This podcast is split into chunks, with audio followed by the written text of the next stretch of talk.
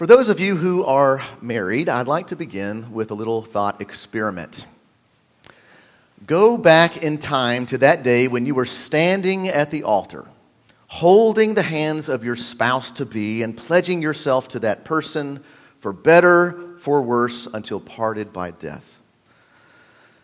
Go there for a moment and ask yourself this question Did I have any idea what I was getting myself into? No, you didn't. Now, sure, it's not like this was the very first time you had ever laid eyes on your future spouse. Most likely, you had both given this moment a lot of thought and prayer. You had sought wisdom from those closest to you. Perhaps even done some premarital counseling so that you'd be better prepared for what this new season in life would bring. But still, in that moment, you could not have known what this marriage would entail, how this person might change, how your future together would unfold. Even now, for me, 22 years later, as Abby and I will celebrate this week, our life together is still full of uncertainties and unknowns. It's still a journey of discovery. We are still trying to figure out what we've gotten ourselves into.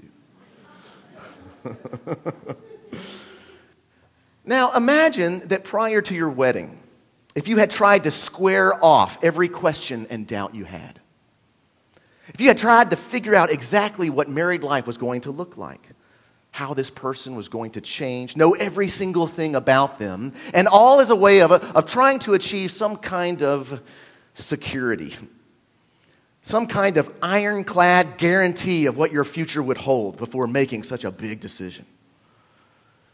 What would have happened if this was your approach? Well, for one, you would have never gotten married. Because there's no way of really knowing what marriage is until you enter into it. And even then, you're still figuring things out and fumbling your way through. And so, on your wedding day, the best you could say was this I am about to enter into a new existence, and I'm going to go for it. Not because I have settled all the matters from the outside, but because I believe that this is worth it, even as I realize that I'm never going to fully understand married life. And then you took a leap of faith, entrusting yourself to another person, learning to live within that new and uncertain reality. My friends, I believe the same is true when it comes to our life with God, our life of faith. It's a learning on the job kind of life. It's an entrusting of oneself to the divine majesty not knowing how things will play out. Which means we will always live with a mix of belief and doubt, never completely sure about all the ways of God. But nevertheless, I'm going to go for it.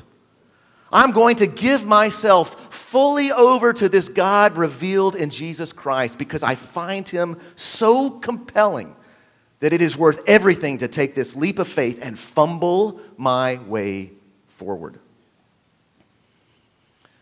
I think this is why we love the Apostle Peter so much. Not because he has a blind faith, but because he doesn't wait to figure everything out before he jumps out of the boat.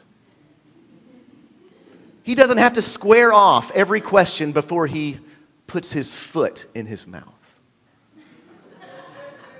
No, Peter loves to learn on the job. Out there on the field, following this rabbi named Jesus, making more missteps than most of us would be comfortable with. Yet in the process, getting to know the face of God more intimately than most anybody else.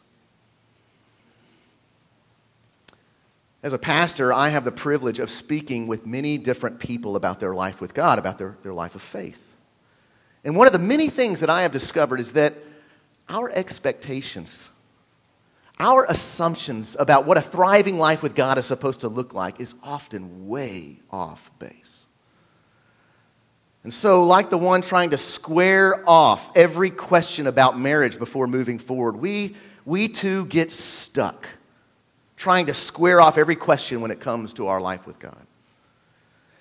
It's as if we view faith as finding certainty about things, having solved whatever theological problems are vexing us, arriving at a, a set of nice and neat answers to all those doubts that creep into our life from time to time.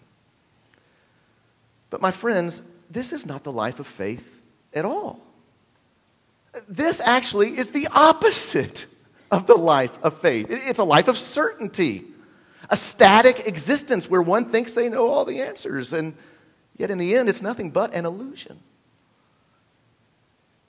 If you're waiting for certainty to arrive when it comes to your faith, or even worse, if you think you've already arrived at certainty, you are completely misunderstanding the life of faith.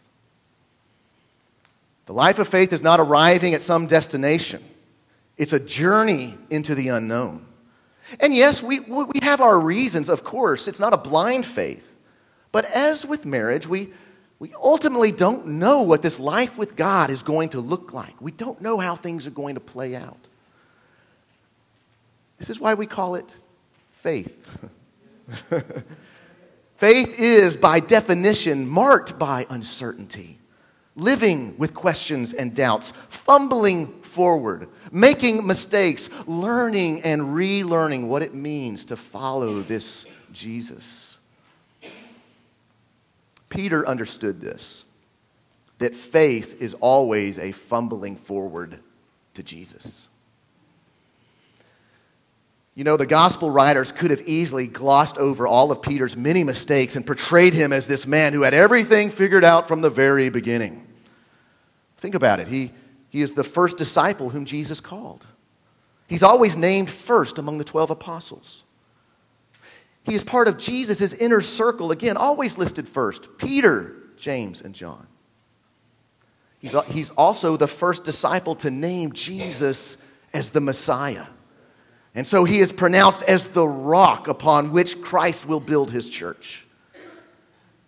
You remember when the Holy Spirit descended with power on the day of Pentecost, it is Peter who stands up and addresses the crowd, preaching a sermon that results in 3,000 people coming to faith. What an incredible man of God. And yet, with all of this on his resume, as the gospel writers make clear, his is a faith that still fumbles forward. Because we also know that it is Peter who keeps the children away from Jesus. It is Peter who tries to deter Jesus from the cross, leading Jesus to rebuke him, saying, Get behind me, Satan. It is Peter who blurts out things he doesn't understand when Jesus is transfigured on the mountain. It is Peter who, at first, refuses Jesus' request to wash his feet. And then he swings the pendulum all the way to the other side when he mistakenly asks Jesus to just wash his entire body. it is Peter who draws a sword when Jesus is arrested, cutting off the ear of the high priest's slave. And it is Peter who pledges to lay down his life for Jesus just moments before he denies him three times. My goodness. Peter's is a faith that fumbles forward. Our gospel passage today is to vintage Peter. In this story, he's impulsive, eager, daring before sinking down into the waters in need of a swift rescue. A beautiful snapshot of the life of faith, but just another day in the life of Peter. I don't know about you, but his wouldn't be my first impulse. If I'm stuck out on a boat, far from land, I'm caught in a storm, only to look up and be terrified by this ghostly figure coming to me across the top of the waves.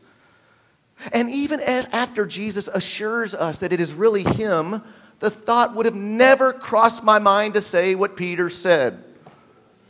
Lord, if it really is you, command me to come out there on the water. what? That's what you want to say, Peter? What are you thinking? But that's just it. His impulses are far ahead of his rational mind. He's not waiting to figure this out. He's wanting to come to Jesus. He's wanting to go for it. Jesus is, is too compelling for him to just sit there in the boat making his calculations, making sure he's on the right track. No, Lord, if it's you, bid me to join you out there on the water. and with that bizarre request, again, there's another surprise in the story.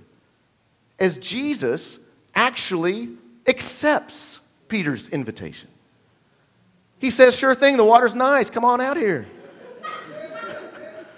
I'm glad you're la- laughing because we should all chuckle a bit more when we read this story. I mean, what an extraordinary chain of events. And, and so there he goes, Peter. He, he walks across the water, his faith moving him forward closer and closer to Jesus. But then his brain catches up with him.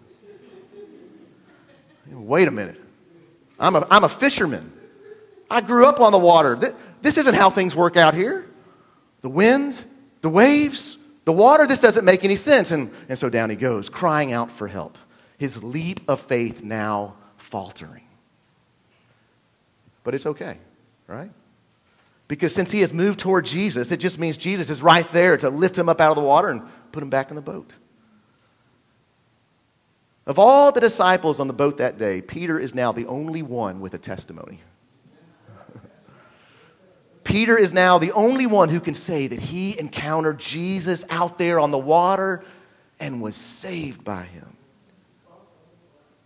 Peter is the only one who truly learned that day what the life of faith is all about uh, fumbling forward. Too often we assume that the life of faith is, is about only what you believe, about how strong your convictions are or about how well you can articulate the truths of Christianity, all of which can be done from within the safety and security of a boat. Yet, throughout the witness of Scripture, faith is primarily not a thing to believe, it's not a noun, it's a verb. It's not something you possess, it's something that you do, it's, it's an activity. Faith is a movement toward God, even as our convictions waver with uncertainty. You see, the life of faith is a tension between doubt and trust that is meant to lead us ever deeper into a mysterious relationship with our risen Savior.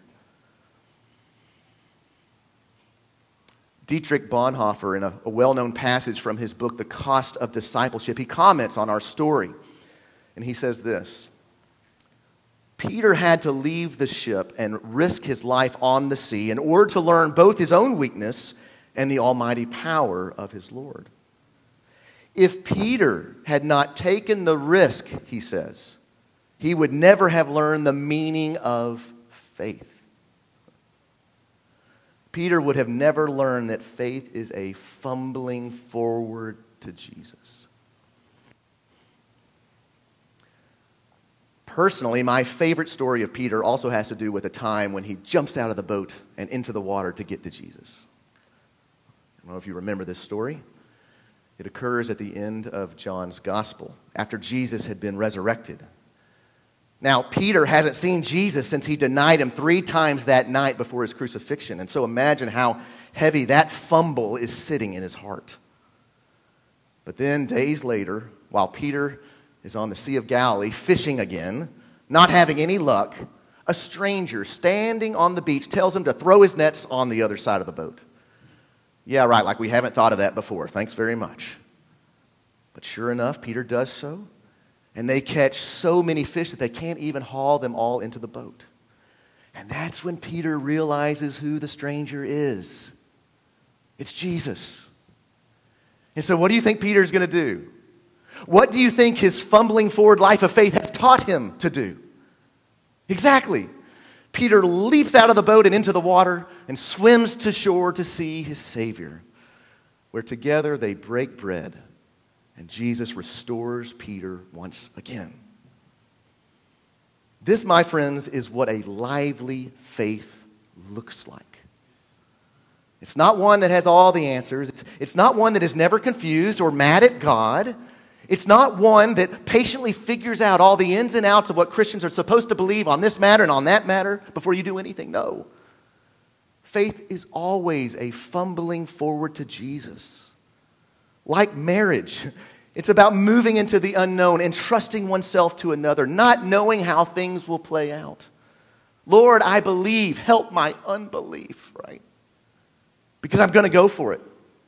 I'm going to give myself fully over to Jesus because I find him so compelling that it is worth everything I have and everything I am to take this leap of faith and fumble my way to him.